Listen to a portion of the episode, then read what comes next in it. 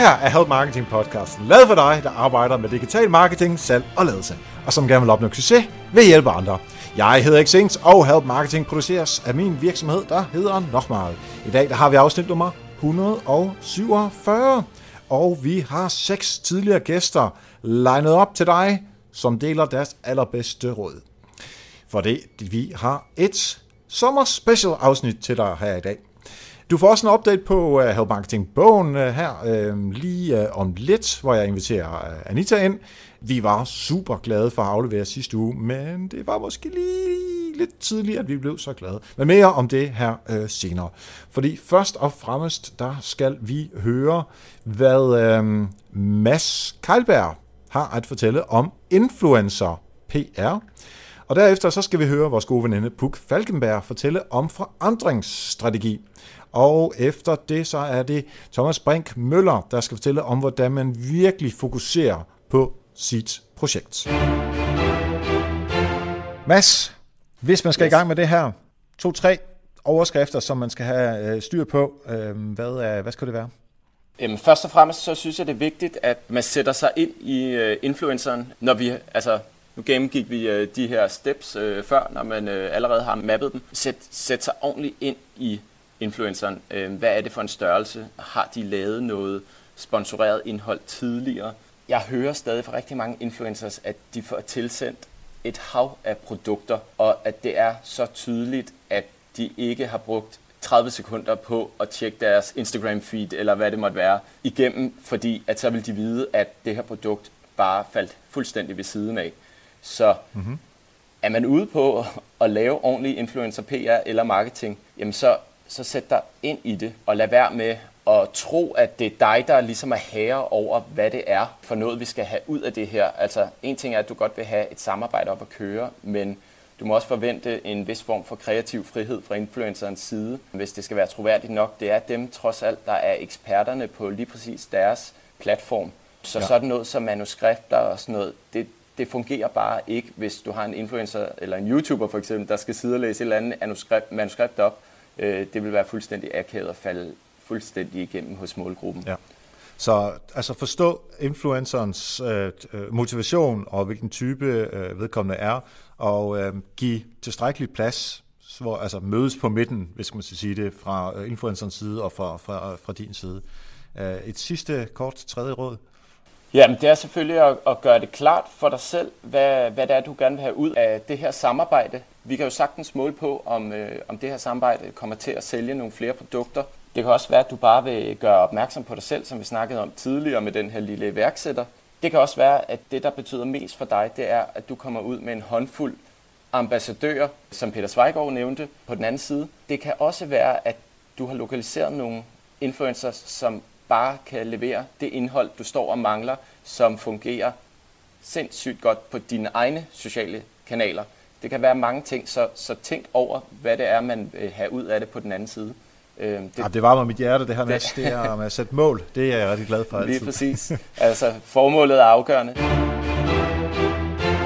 Godt, Puk. Nu skal vi øh, bare lige nogle enkle tegn på, at øh, lytterne forhåbentlig ikke, men måske kan finde sig selv i de mennesker, som er mod forandringer. Og det er ikke fordi, der er noget, der er noget galt i at være imod forandringer, men det er godt at vide, at man er imod det. Øhm, og så kan man så sige, at ja, jeg er stadigvæk imod det her, eller måske burde jeg ikke være helt så meget imod det. Så det er mere sådan et, et par værktøjer til, hvordan man kan undgå at øh, være imod, bare for at være imod. Yes, jamen hvis vi starter med den første, så den tankegang, hvor man tager sig selv i at tænke, det er jo ikke mig, det er de andre. Jeg er jo ikke en del af forandringen. Det er de andre, der skal forandre sig, eller det er de andre, det går ud over. Øh, der ser man sig selv uden for fællesskabet, og der bliver man lidt en modstander på en eller anden måde, fordi det påvirker flere, end man tror. Øh, så der skal man være... Så altså den der, det er ikke mit problem, hænderne op, og så er det bare sådan, no problem, det gør I bare, I don't care, jeg sætter mig herover og laver det, jeg altid Lige præcis, der skal man øh, i stedet for tilbyde sig til fællesskabet være med i det.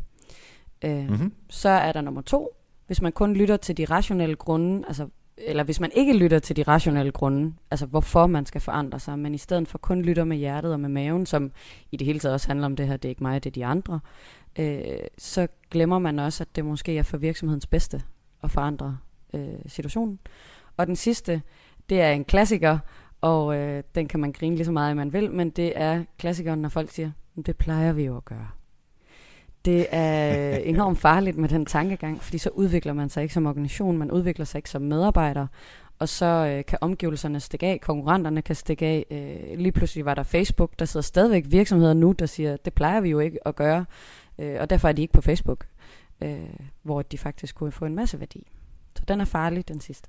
Så skal man bare tænke på den onkel, der plejer at sige, jamen plejer at dø. Lige præcis, lige præcis, og griner ham. Altså jeg har stadigvæk en onkel, der siger, at internettet er en dille, så det, der prøver jeg lige at sige, den, er, den skal du vist have ændret holdning til. bare en lille smule, ja.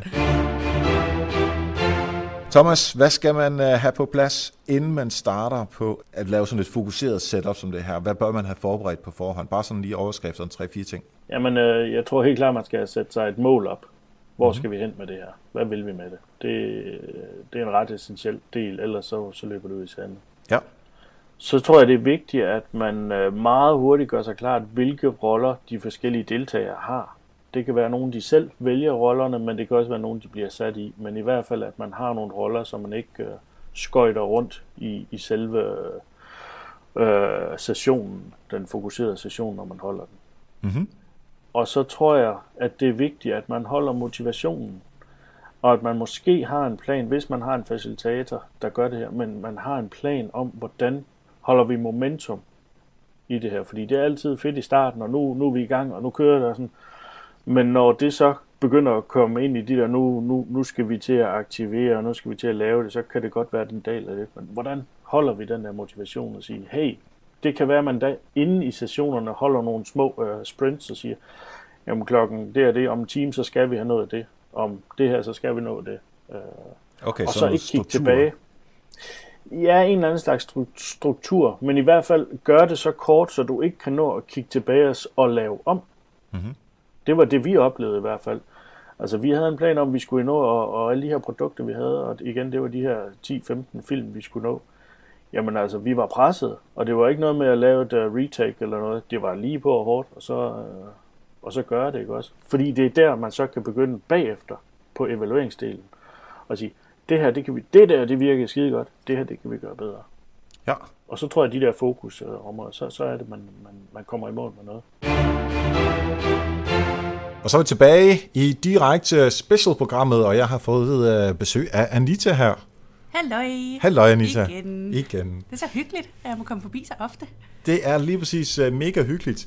Og nu har vi lige hørt Puk, hende kender du også. Mm, hun er jo forfærdelig klog. Og jeg er jo forfærdelig heldig at have en podcast med hende. Det er rigtigt. Skal vi lige, hvad den hedder? Den hedder Digitale Tanker. Lige præcis. Digitale tanker dot. .com. Sådan. Bare for at være speciel. Nå, men det var ikke det, vi skal snakke om. Vi skal snakke om uh, vores store, store glæde sidste uge. ja, nu, øh, nu er vi lidt sådan nogle narhatte, der står her, ikke? Og troede, at øh, så har vi afleveret en bog, og så bliver livet meget bedre. Ja, benene op, og så, uh, så bare godt. Ja, så kan vi bare slappe af, ikke? Ja, men uh, der gik, uh, vi afleverede tirsdag, og så gik der onsdag med glæde i livet. Så var der også torsdag med glæde i livet, indtil vi fik en mail torsdag aften. Ja. Og uh, altså, det var meget, meget, meget pædagogisk og meget god, den her mail. Det var en meget god mail. Hun skrev nogle meget gode mails. til Ja, det er Katrine, som, er, som er vores uh, redaktør. Ja. Men uh, det viste sig jo, at, uh, at vi ikke er fuldstændig geniale uh, hele vejen igennem. Der var øh, plads til forbedringer. Lige præcis. Og det vidste vi også godt. Altså, det, det kommer ikke bag på os, at uh, altså, det havde været helt skidt, hvis hun ikke havde fundet noget, der ikke kunne forbedres. Ja, vi er så fedtet ind i den bog, så vi kan ikke se hoved og hale på noget lige nu. Nej. Um, det, der gjorde... Uh, ej, jeg vil ikke sige, det gjorde ondt, men det der... Fordi jeg skrev SEO-afsnittet jo, ikke? Mm. Um, og så uh, et af de afsnit, uh, som hun kritiserede mest, det var jo SEO-afsnittet. uh, og det er simpelthen, fordi det blev jo mega nørdet. Um, jeg tror simpelthen, jeg har dykket for langt ned i tingene. Jeg tror, du har, øh, jeg har sådan et billede af, at du har stået på kanten af sådan en, sådan en klippekant, og så i stedet for lige at finde en faldskærm og lige så alle kan være med, så er du bare hoppet. Øh, så det bliver, går meget hurtigt fra SEO er godt, fordi bla bla bla, og så er vi nede i White Hat og Black Hat, og det bliver dejligt nørdet. Og du har lidt mistet en masse mennesker undervejs. Ja, og det, uh, og det var også og det var derfor, Katrine skulle læse det. Um, så nu har jeg siddet der næsten færdig med at uh, skrive det igennem, og det bliver så meget bedre. øh, fjerner noget af det, og vi har jo det her univers ved siden af, hvor man kan øh, øh, på øh, helpmarketingbogen.dk, når man køber en bog, så kan man få adgang der til øh, nogle af de her ting, som vi tager ud af, af bogen, fordi det bliver for nørdet, eller hvad det nu kan være. Så det bliver smidt derover, men ellers er, øh, så bliver det altså meget bedre, synes jeg. Uh, hun skrev Seth, nej, hvad skrev hun? Death by SEO. jeg synes, det var en meget sjov uh, måde at uh, beskrive det på. Men altså, der, der var jo hvad, 60, 70 procent af, af kapitlerne skrev hun, at vi skal lige se på nogle ting, men ellers er det uh, stort set spot on. Altså, jeg har været igennem, øh, vi har i hvert fald en, to, tre kapitler, hvor der jo ikke skal laves noget, fordi ja. hun havde ikke så meget kritik til dem. Der var også nogle af dem, der imellem, der var mine. Nu skal bare lige sige, at... Ja, ja, oh, ja det, okay, var der, det var der. Ej, men jeg synes, det var, altså, det var øh, super fedt at få tilbage. Øhm, men det der med at sætte benene op, det, øh, det var altså ikke det, vi kunne gøre. Så nu er vi på den igen, og vi har sat en deadline for os selv på søndag, hvor vi skal have skrevet det igennem. Var det ikke fredag? Nej, det var søndag okay. i min verden. Fordi... Nå, det er fint. Nu har jeg jo så lørdag og søndag til at smække benene op, fordi jeg er jo færdig. Ja, det er totalt stræber. det plejer du at være. Nej, jeg har simpelthen øh, jeg har booket et tog, han har sagt. Jeg tager til, øh, til Jylland og besøger min øh, mor og far. Nå, hvor hyggeligt. Ja, og det, de bor i Varde derovre. Der sker ikke så meget derovre. Al respekt for folk, der bor i Varde, men øh, jeg, jeg, også fordi jeg kender så mange ud af mine forældre. Så jeg skal, øh, jeg skal simpelthen på, øh, på skrive ekskursion igen, bare lidt mindre eksotisk end de andre gange. Det bliver sgu da hyggeligt. Ja, det bliver super fedt. Øhm, men øhm, en anden ting, som vi også er i gang med, er jo øh, hjemmesiden. Mm-hmm. Og den, øh, nu har vi set nogle forslag til, hvordan det skal se ud, og det, øh, det skal vi så have nogle iterative processer, som det hedder, på. De skal, det skal forbedres lidt, og nu skal vi snart til at lave indhold til det også. Øhm, og øh, vi har set cover på bogen, mm-hmm. i hvert fald et forslag til det. Ja. Det har vi også givet for, øh, feedback på. Så øh, det begynder at, øh, at ligne en bog mere og mere. Man begynder at få den der fornemmelse af, at en eller anden dag, ikke, så kan min mor stå med en bog, som er sådan en rigtig bog. Ja. Og, og så mit navn på den, ja. og dit navn er på den, og vores hoveder er i den, og ja, jeg begynder at kunne se det for mig nu. Ja, men det kan jeg også. Øh, jeg skal lave en røvkedelig ting her bagefter. Hvad skal du lave? Jeg skal uh, bestille visa uh, betalingskontrakt. Oh, ja. Men så kan man også købe bogen med mobile pay, og du ved, jeg bliver så lykkelig indeni, hvis det sker. Det er rigtigt, det er rigtigt. Så det skal jeg også have, have styr på. Ved du, hvad jeg tænkte? Hvad tænkte du? Uh, fordi uh, Lasertryk, de, uh, de er sponsor her i Bixen, og uh, det er også dem, der trykker bogen. Mm-hmm. Så fik jeg en uh, mail fra dem her den anden dag, sådan en af de der, vi kan også det her mails. Og en af de ting, de kan, det er, at uh, det koster det er væsentligt dyrere end bare for trygt en bog eller andet. Men jeg tænkte på, at måske vi kunne lave et eller andet. Jeg har ikke kigget på priser generelt, så jeg lover ikke noget her. Du skal bare lige sige det til start med. Men det jeg tænkte på, det var, at vi kunne sige til de første 50 til de første 100, der i pre-sales køber en bog, at vi får skrevet deres navn på bogen. Fra Anita Erik til Jesper, eller hvad, hvad det nu hedder derude, der, der køber bøgerne. Ikke?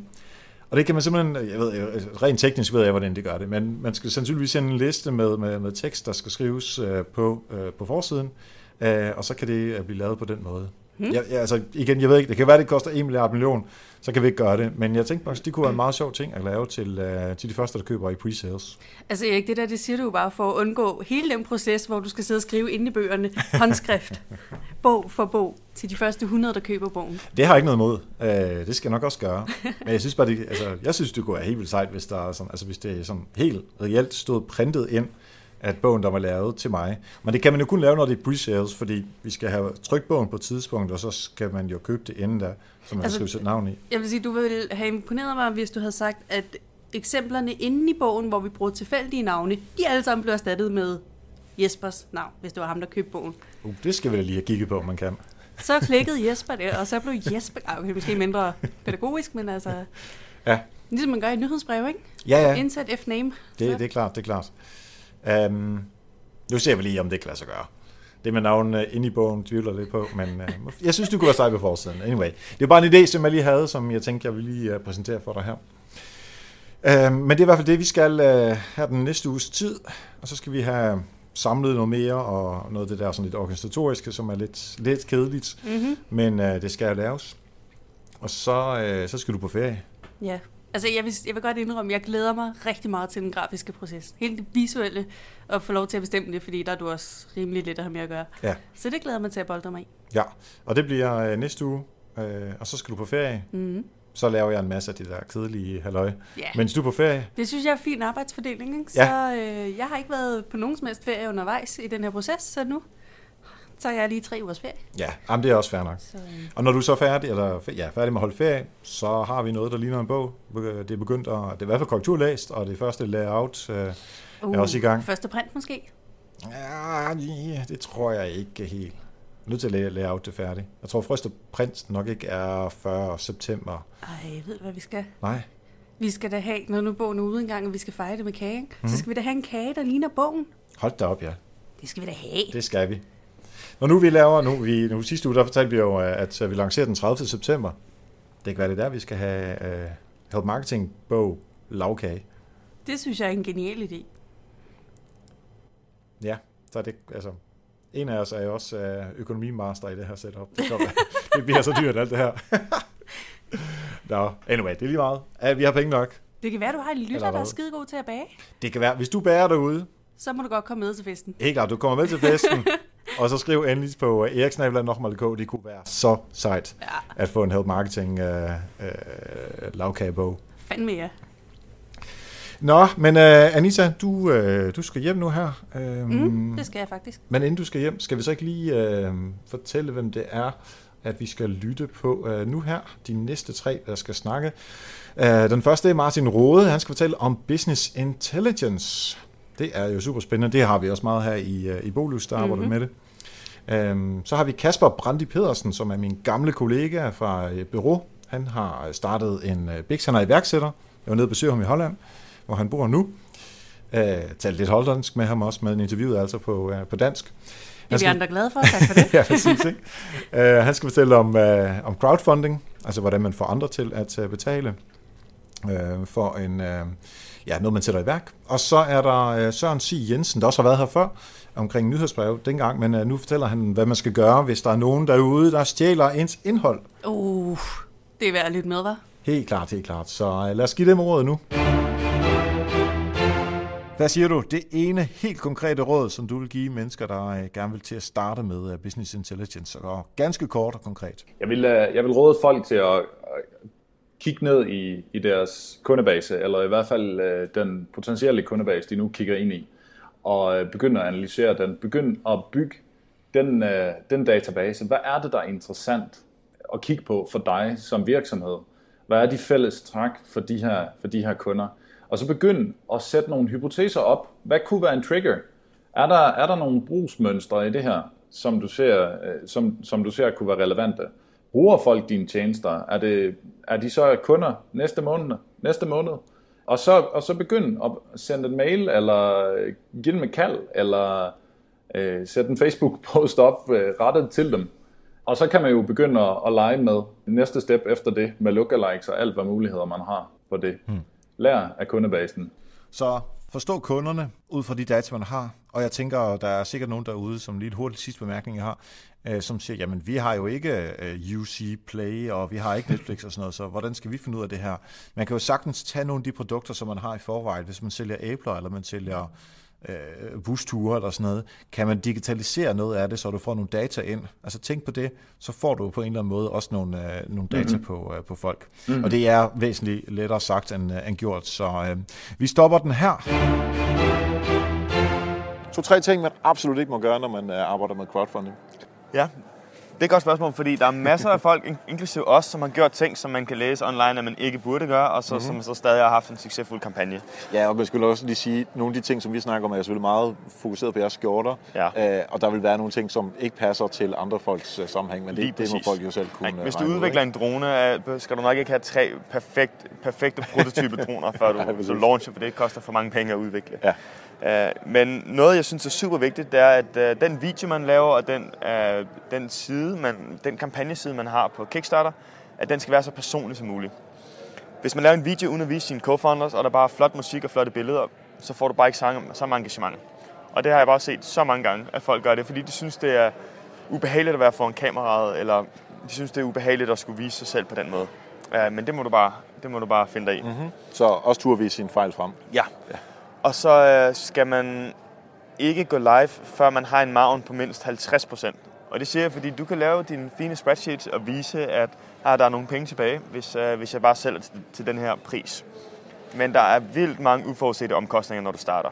Det er ikke kun fordi Kickstarter og, og, og PayPal, eller hvem det nu er, payment provideren er, tager 10%. Mm. Uh, der er også nogle gange, du giver nogle uh, rabatter til kunder. Uh, der er nogle gange, vi har solgt til Maldiverne, Algeriet og Bhutan og alle mulige lande, som koster absurd mange penge at shippe til. Mm. Uh, og der er bare så mange ting, der kan gå galt. Så du bliver nødt til at have økonomien i orden, for ellers kommer du til at miste penge på det her. Mm-hmm.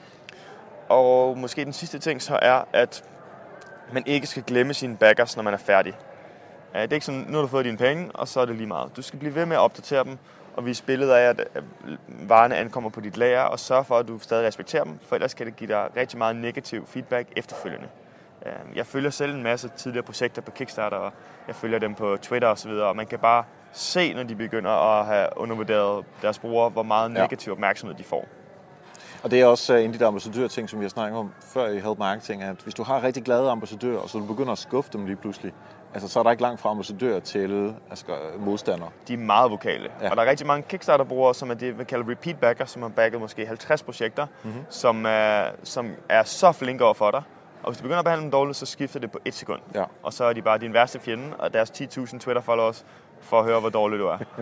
Godt. Lad det, øh, og det gælder ikke kun i Kickstarter, det gælder egentlig i hele verden. Altså bare fordi en kunde har købt noget, så skal man stadigvæk øh, opføre sig ordentligt over for den. Men Kickstarter, Især. Kickstarter-folk er lidt farligere. Der er den her flok-mentalitet, og de er lidt mere vant til at, at råbe op og få folk til at lytte. Søren, hvad, øh, har du nogle andre små fif, man kan gøre øh, for at undgå, at ens øh, indhold bliver stjålet? Jamen først og fremmest, jamen, så skal man gå ind på Who Copied Me og tage det her script og lægge på sit uh, website, eller installere det via pluginet ind i uh, WordPress ved at bare søge på Who Copied Me. Lige snart det er lagt ind, jamen, så begynder det at holde øje med, med tekst, der bliver stjålet. Vi kan ikke se tekst, der er stjålet tidligere, men fra det øjeblik, man lægger det på, der holder vi øje med dit website og sørger for at give dig besked, hvis der er nogen, der stjæler dit indhold. Mm-hmm.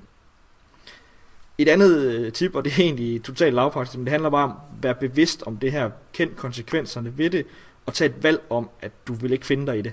Fordi det er du nødt til at gøre. Hvis ikke du gør det, så kommer du heller ikke øh, problemet til, til liv. Så tag en beslutning om at sige, jamen det her, det vil du simpelthen ikke være, være med til at gøre noget ved det. Det kan være, at man skal skrive det ind på sit site. Har I, har I en side, hvorpå der står, at det er forbudt at bruge jeres indhold? Vi har det egentlig ikke øh, stående direkte, fordi det er for dansk lovgivning, at det ikke tilladt at kopiere indhold. Vi gør det dog, vi har nogle øh, forhandlere, som øh, gerne må bruge vores billeder, hvis de køber produkterne hos os, og så videre sælger dem, men de må ikke bruge vores tekster. Mm-hmm. Og der er det skrevet ind i, i deres betingelser, at de må ikke bruge, øh, bruge teksterne. Okay.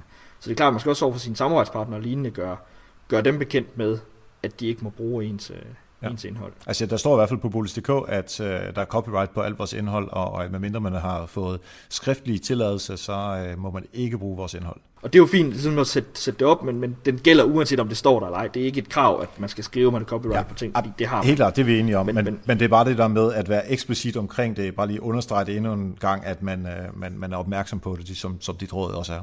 Øhm, et tredje ting, man kan gøre, det er, at hvis man først har opdaget en konkurrent, eller fundet et site, der har stjålet en tekst, jamen den måde vi bygger vores produkttekst op på, det er egentlig, at vi har en, en indledning, og så har vi sådan nogle underoverskrifter i vores produkttekster. Så hvis jeg først har spottet et sted, hvor de har taget en tekst fra mig, så ved jeg, at jeg kan tage en af de her underoverskrifter, som vi altid bruger i vores produkttekster, og proppe ind i deres søgemaskine. Fordi vi har blandt andet et ord, der hedder anvendelse, som er sådan en underoverskrift i vores produkttekster. Og det er ikke et ord, der sådan normalvis bliver brugt i en, i en tekst, og kan man finde et eller andet, man, man ved, man gentagende gange bruger i sine egne tekster, så søg på det hos det her website, man har fundet en, øh, en stjålet tekst på, og lurer mig om ikke, der dukker, dukker flere eksempler op. Fordi selvom man har fundet bare et stjålet eksempel hos en konkurrent, så er det svært at finde alle ens egne tekster på det website også. Og det er en smart lille øh, trick, man kan bruge ved at udnytte jeres egen søgemaskine. Ja, det er super smart. Det kan jeg godt lide. Fedt. Cool, men så har vi i hvert fald nogle øh, ting, som I øh, kan gå ud og gøre med det samme, og helt klart gå ind på whocopy.me og få scriptet sat ind, så man kan både hjælpe jer og hjælpe sig selv. Sådan, så er jeg tilbage live her i uh, sommerspecialen. Det er simpelthen så dejligt konkret at uh, få de her uh, råd fra uh, tidligere gæster. Det kan jeg rigtig godt lide. Så det er bare ud at uh, komme i gang, hvis uh, ellers man er på uh, arbejde, og hvis ikke, jamen så tag dem, når man kommer tilbage på pinden. Uh, faktisk på lørdag, der starter min anden podcast, der hedder Bingecast igen. Det er sammen med øh, David Gullager, ham der fra, øh, fra TV2 og TV2 øh, Godmorgen TV. Øhm, og det vi gør, det er, at vi simpelthen gennemgår hvert afsnit af Game of Thrones øh, sæson 7, der, der starter nu her, eller der lige er startet. Øh, så hvis du er Game of Thrones fan, så lyt endelig med og få en lille smule mere glæde ud af det. Uh, vi lægger det ud af i løbet af weekenden, så man kan få øh, opfrisket sin, øh, sin nydelse af sidste afsnit, uh, inden det næste afsnit kommer. Så det kan du finde i din podcast-app ved simpelthen at skrive Bingecast. Husk også, at 30. September, det er der, hvor uh, Help Marketing-bogen udkommer, og meget snart så er den til at blive købt i pre-sales. Shout out til Mette fra Somera, der jo skriver de her super fede show notes til alle vores podcast afsnit. Og tak til Christian Charling øh, fra Somera, der er jo chefen derinde, øh, til at øh, sætte tid af til, at Mette kan hjælpe os her på Help Marketing. Øhm, du kan gå ind på helpmarketing.dk eller i afsnittet på din øhm, podcast-app, og så herinde, der kan du så se øh, noterne, og det er altså nummer 147.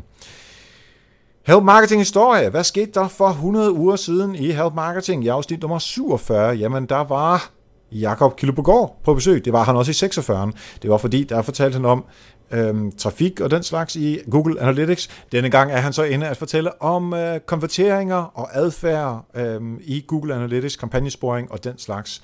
Det er simpelthen fordi Google Analytics er så stort, at vi bliver nødt til at lave to afsnit om det. Så tag 46 og 47 for at få frisket op på, hvad man kan i Google Analytics. Og der går du bare ind på helmarketing.dk, finder afsnit 46-47 eller i din podcast-app og finder afsnit 46-47.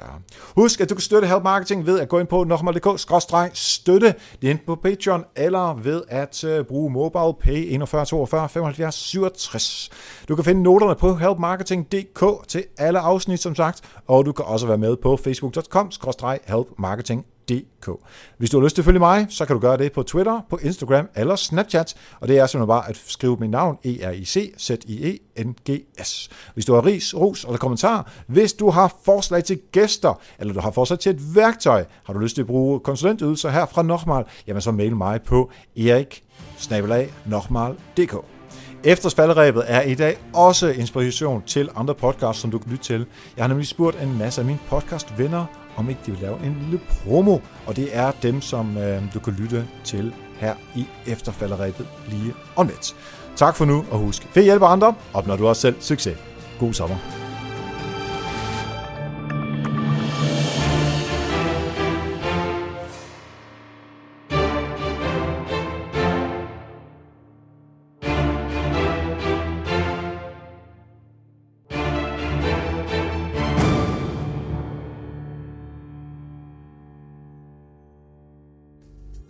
Hej, jeg hedder Leif Carlsen og har podcasten Social Selling Radio.